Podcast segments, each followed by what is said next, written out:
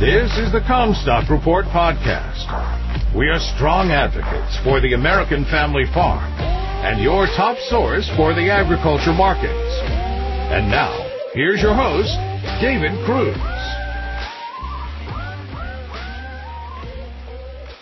This is David Cruz with the CommStock Report. Too cold for winter wheat and people. U.S. food export competitors have a problem.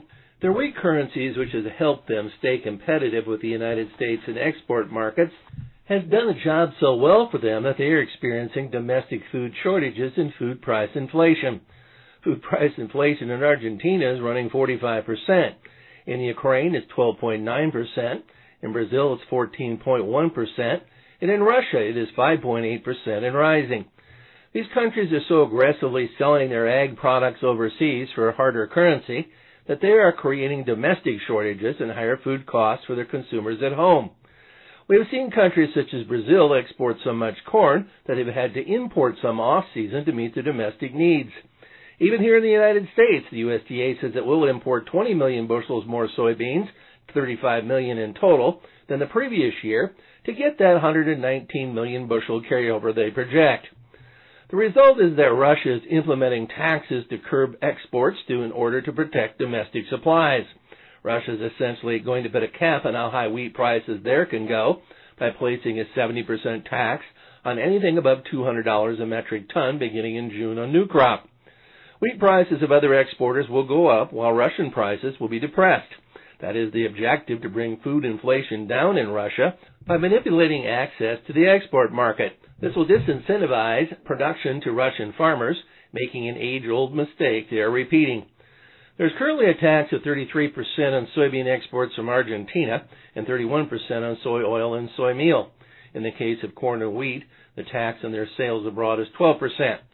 The taxes are paid by export companies, which pass the cost down to farmers. This revenue is an extremely important source for their government. They dropped discussion of export quotas in Argentina.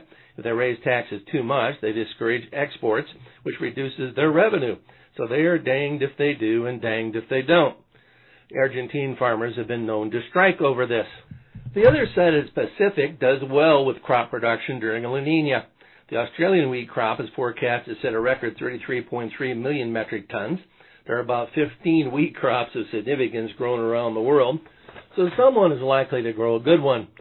I hope that anyone growing wheat in the United States got some snow cover before the big Arctic blast stretching to Texas. Most of the snow accumulation occurred east of the Western Plains. No one ever seems to know the degree of winter kill until spring. The climatologists that we follow both concur that it is going to be a very dry spring for the plains. I am bullish winter wheat. The spring forecast is actually favorable for the eastern corn belt, which should enjoy good moisture conditions. There'll be a line of dry and wet, north and south, splitting the corn belt, and where that sets up and what side of it you're on will make a world of difference relative to the start of the next growing season. As for South American weather conditions go, the northern two-thirds of Brazil is wet, delaying the soybean harvest as well as corn planting. Southernmost Brazil and Argentina are still dry, but without high temperatures, which reduces the stress on crops. Forecasts for Argentina remain dry for March. Soybean oil gapped higher following strength in palm oil. These were new highs for soy oil leading. As I have noted, soybean oil is cheap vegetable oil comparing its historical highs to others. Kansas City wheat gapped higher too. I bought KC wheat last week. It is still in the trading range after a multi-week flat correction. Winter wheat will be the first crop La Niña will focus on. Water is cooling off California again, which means less moisture reaches the Western Plains and Western Corn Belt. USDA is supposed to do their thing, estimating crop acres at their annual confab this week. The most potential for additional acres is the region of the United States where spring conditions could be the most impacted by La Niña. Crop insurance guarantees may get farmers to plant anyway. The dollar was lower and should soon set up a test of the January low. President Biden and the Fed plan to put a lot more of them, created by keystrokes, into circulation.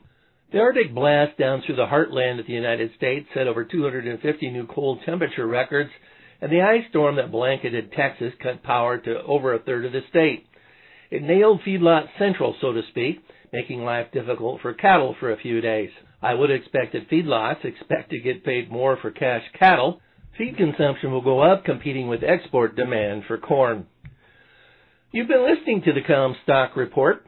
For more information on marketing services, contact us at CommStock.com or call us at 712-227-1110. For a more complete version of the CommStock Report with hedging strategies and trade recommendations, subscribe on our website at CommStock.com or reach out to one of our risk management specialists about how we can help you protect your profits.